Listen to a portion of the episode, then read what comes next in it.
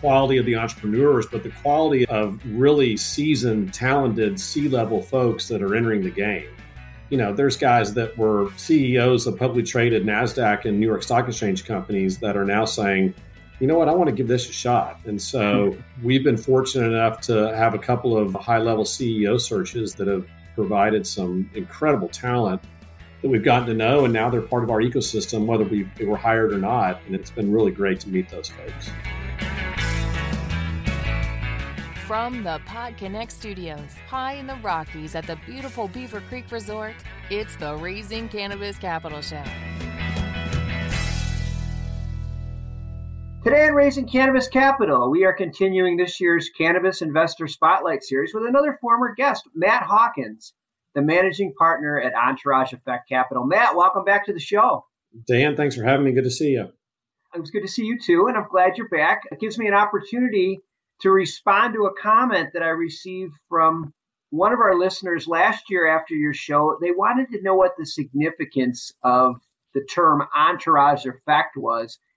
And I thought that would be a great place to kick it off today. Maybe you can explain to that listener and all of our listeners how that term applies to the industry, and more importantly, how it applies to your company.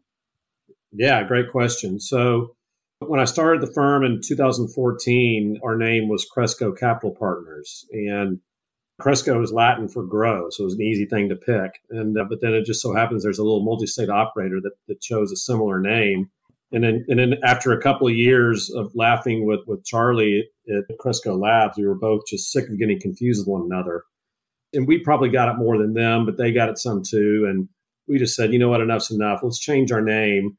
And one of my partners, Andy Sturner, had reserved the name Entourage Effect Capital.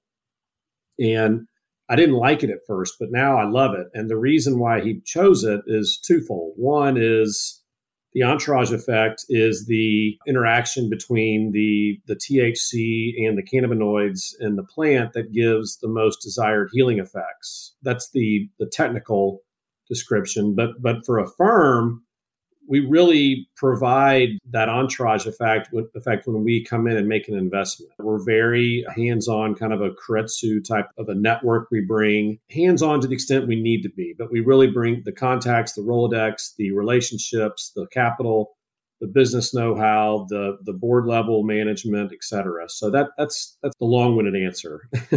no, that's great because like you said, in a nutshell, it's more than just capital. You give your portfolio companies your expertise in areas that they may be lacking in. I, I think that was probably really important, especially helping them navigate through the pandemic. Maybe you can give us a quick update as to how your companies are doing today.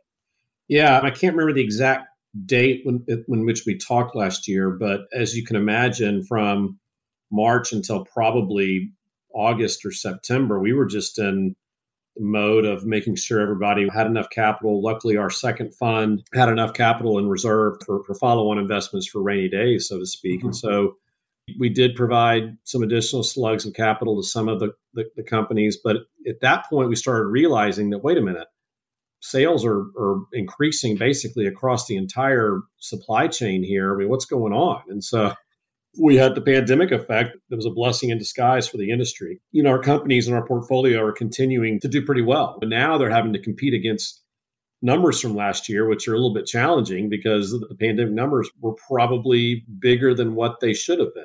Yeah. So we're getting back to more normalized times from that standpoint, and things are still good.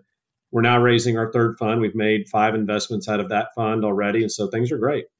Oh, that's that's really encouraging. I know for the entire industry, and I I've spoke to a lot of other investors preparing for this series, and they're really optimistic. They say that the quality and the talent of the entrepreneurs is so much better today than it was even a couple years ago. And I know you were one of the first experienced investors to get into the cannabis industry. Are you seeing that same thing? Are the quality of the entrepreneurs and the startups today better than they were a couple years ago? 100%. There's no doubt about it. And, and not only just the quality of the entrepreneurs, but the quality of really seasoned, talented C level folks that are entering the game. You know, there's guys that were CEOs of publicly traded NASDAQ and New York Stock Exchange companies that are now saying, you know what, I want to give this a shot. And so mm-hmm. we've been fortunate enough to have a couple of high level CEO searches that have provided some incredible talent that we've gotten to know. And now they're part of our ecosystem, whether we, they were hired or not. And it's been really great to meet those folks.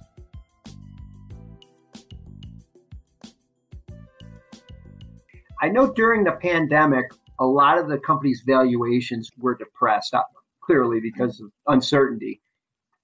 As things are getting a little bit clearer, are you seeing those numbers or those valuations getting back to the pre-pandemic level, or are they still a little bit lower? Things are more favorable to the buy side right now, okay. as they have been for a bit, and that's a good thing because I think they've become more normalized. And now the companies, both private and public, are having to say, okay, there's no free lunch anymore. It's time to, to roll up our sleeves and get to work and make the numbers that we say we're going to make. And otherwise, there's going to be consequences. And whether that's a down round or shuffling the deck in management, that's just what big boy industries do. And that's what cannabis is starting to, to look like.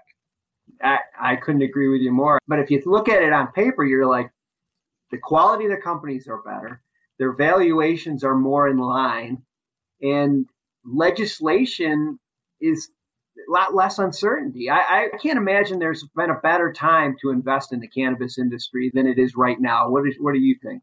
I couldn't agree more. The valuations are lower. I think during our investment period of Fund 3, we're likely going to see some type of legislation occur, whether it's as little as the Safe Banking Act or something a little bit more robust at the legalization front, but I'm not counting on it. But but I still think it's going to happen while we have invested in some of these companies. And the fact that our whole strategy on Fund Three is to build scale in advance of that. And so when we're writing bigger checks, investing into larger companies, I mean, those are going to be the first ones that are going to go get bought or get huge investments of capital from institutional funds. I mean, things are going to change dramatically. You're talking about tens of billions of dollars that's on the sidelines just chomping at the bit to get into this game. And we're really not that far away from it. Man, it's a really exciting time to be here. Before I let you go, what are some of the other advantages to working or investing with Entourage Effect Capital? We are one of the longest tenured firms in the space. You know, we've probably got collectively more years of cannabis investing than any other group in maybe the world. It's pretty amazing to say that. But with that brings a, a deal flow that is second to none. I mean, we see deals now that no one else gets access to, or we just create them ourselves. It's mm-hmm. because of the relationships we have. And so that is what's been so rewarding for me as a founder to be able to say that. And I'm incredibly proud of it. I, and just to build on that, you see those deals a because every entrepreneurs that are raising capital know of your firm and the, your success rate, but also because you have relationships with other cannabis investors who say, "Hey, want to come in on this deal?" Is that right?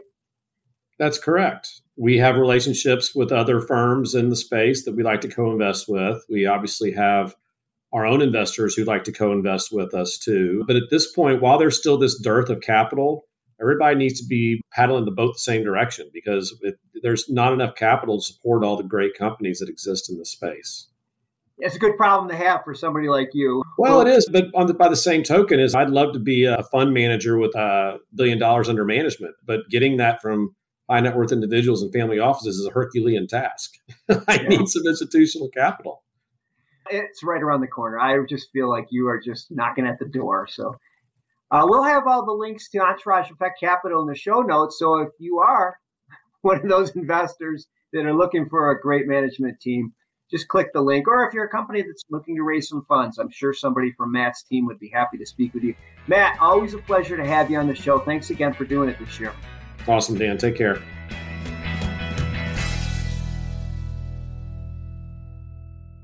Thanks for listening to today's show.